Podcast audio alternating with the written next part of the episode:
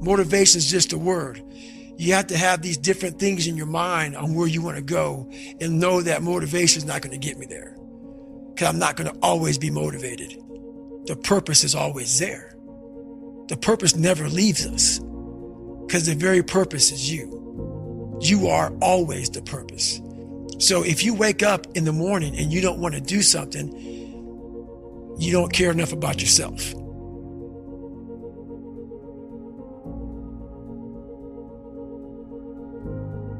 Your biggest enemy, your biggest, the most important conversation you will ever have in your fucking life is the one you have with yourself. You wake up with it, you walk around with it, you go to bed with it. Eventually, you're going to act on it, whether you're good or bad. You have to. That's why the whole thing about this book I have is about you. It is about you.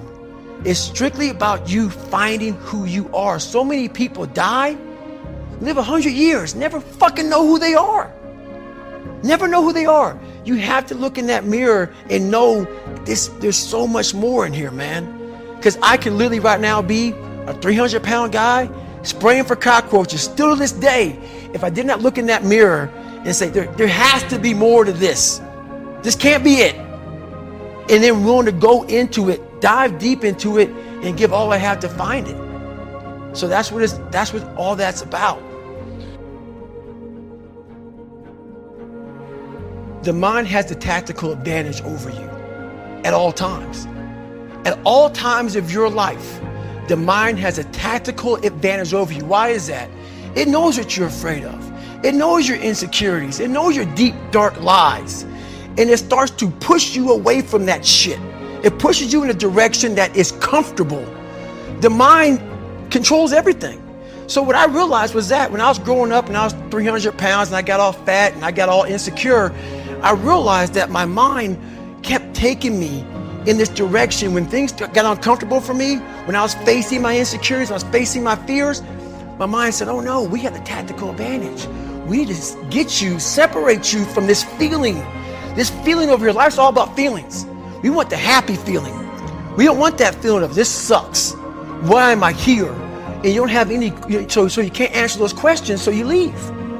I started realizing that if in that moment you can answer those fucked up questions.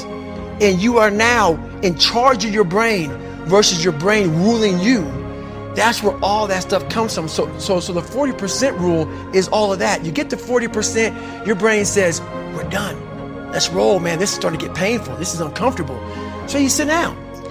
You have to figure out ways, and everybody's different. That's how the book kind of talks about. Like, we all have these things about, you know, five steps to this and, and four steps to this. It's, it's a lot more than that. That's all bullshit.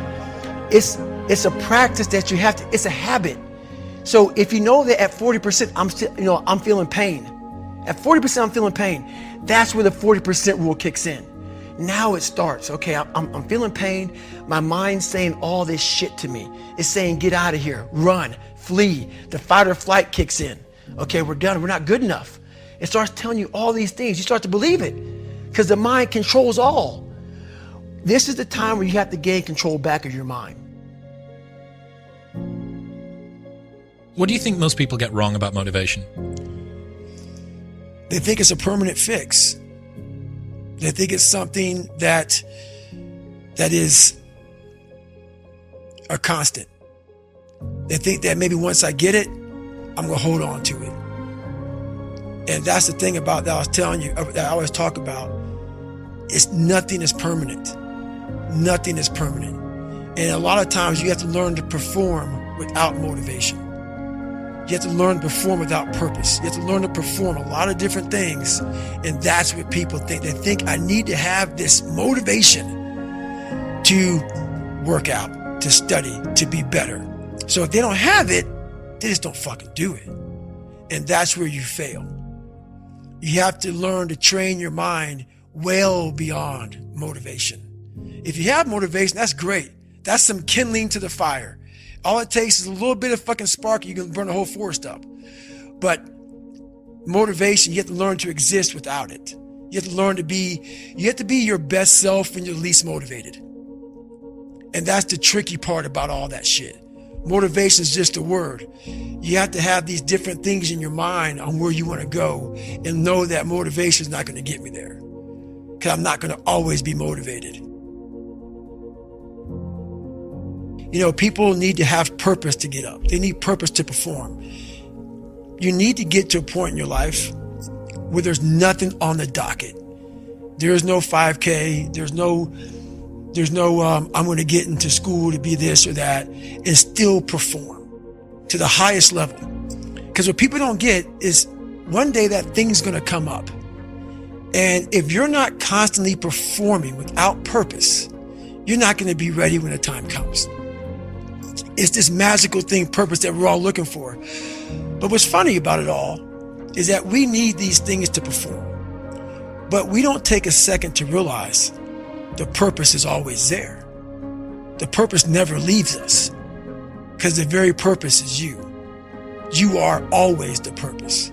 There may be another purpose, like being a SEAL or going to college or whatever, but the main purpose in life is you.